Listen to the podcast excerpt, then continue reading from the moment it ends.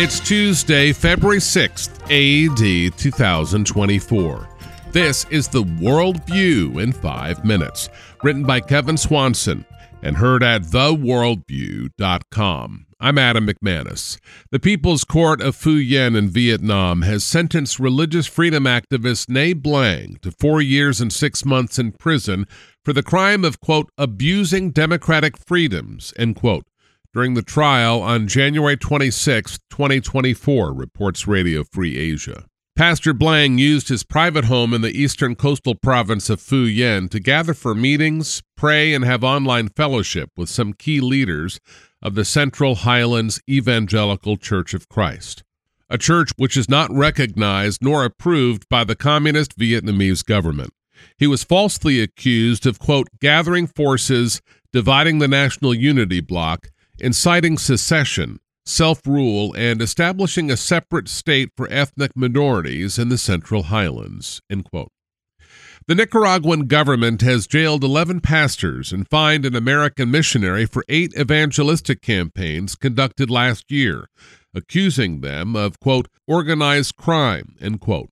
The government has indicted dozens of Catholic churches as well and removed hundreds of evangelical groups thus far, Mountain Gateway, a Protestant Christian group led by Britt Hancock, an American missionary, inspired 200,000 people to attend a crusade in the capital city of Managua last year. Hancock talked to Tony Perkins, president of Family Research Council, on Washington Watch about the amazing openness of the Nicaraguan people to the gospel of Jesus Christ. Every space that we got for a campaign, God filled it up with extremely desperate people we did eight evangelism campaigns starting in February. We did the last one in November. We ended up getting the national plaza called the Plaza de Fe in, in Managua. We had 200,000 people the second night there. It was just a massive response. Sadly, the Nicaraguan government has put a stop to it, falsely claiming that Mountain Gateway is guilty of money laundering and organized crime. Mountain Gateway denied these false allegations. Indeed, the evangelical group has diligently followed all legal requirements in the U.S. and Nicaragua that apply to nonprofit and faith based groups. Britt Hancock himself has been indicted.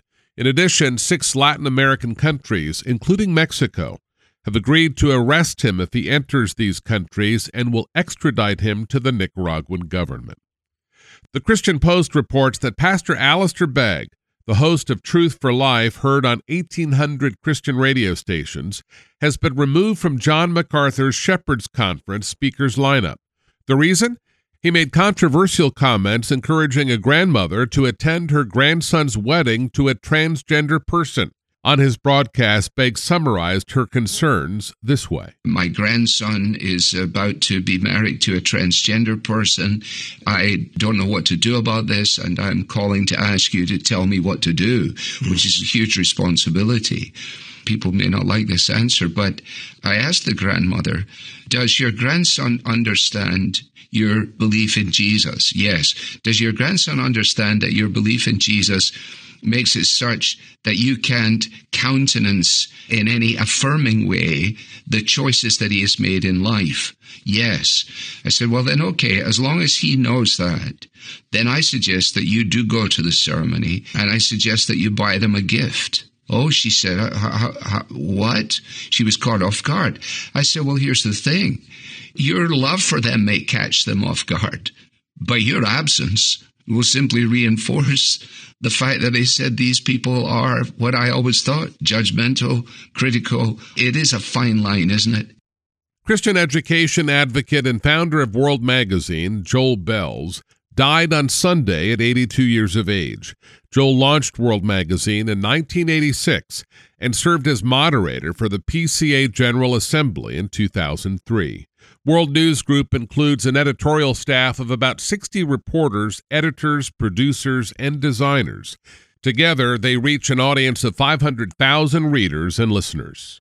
Paul's words in 2 Timothy 4, verses 7 to 8 seem especially appropriate as we consider the life of Joel Belz. I have fought the good fight. I have finished the race. I have kept the faith. Finally, there is laid up for me the crown of righteousness, which the Lord, the righteous judge, will give to me on that day, and not to me only, but also to all who have loved his appearing. In the providence of God, King Charles III has been diagnosed with cancer, reports the BBC.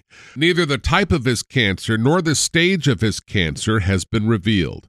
The 75 year old monarch was coronated 10 months ago after the death of his mother, Queen Elizabeth II. The Rome based Catholic Church is experiencing a worldwide division on the Pope's encouragement of blessings for homosexual relationships, reports LifeSiteNews.com. Supporting the move are Catholics in Austria, Belgium, Croatia, France, Germany, India, Ireland, Italy, Portugal, Switzerland, and Spain. However, Catholic leadership in Africa, Argentina, Brazil, Peru, Hungary, and Poland opposed the Pope's recommendation. The 30 year fixed mortgage rate popped back up over 7%, reports Mortgage News Daily. It's the first time since last December. The U.S. Senate is considering a bill containing $118 billion of bipartisan aid for Ukraine, Israel, and the southern U.S. border, reports the New York Post. It includes $60 billion for Ukraine, $14 billion for Israel, and $20 billion to handle the illegal immigration problems on the U.S. border. Meanwhile, House Speaker Mike Johnson is pushing a bill which would only fund Israel's war against Hamas, reports CNBC. And finally, Los Angeles, California is getting drenched. Rainfall of 6.35 inches has fallen in 24 hours from Sunday morning to Monday morning, reports KTLA. The city of Anchorage, Alaska has received over 100 inches of snow this year, reports Fox Weather. That's approaching a record for the city of 134 inches.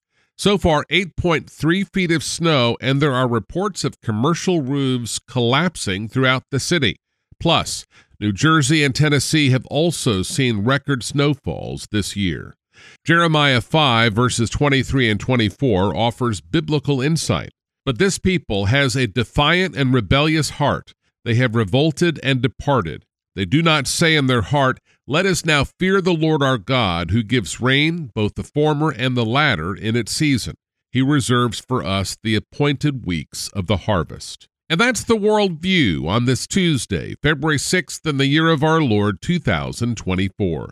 Subscribe by iTunes or email to our unique Christian newscast at theworldview.com.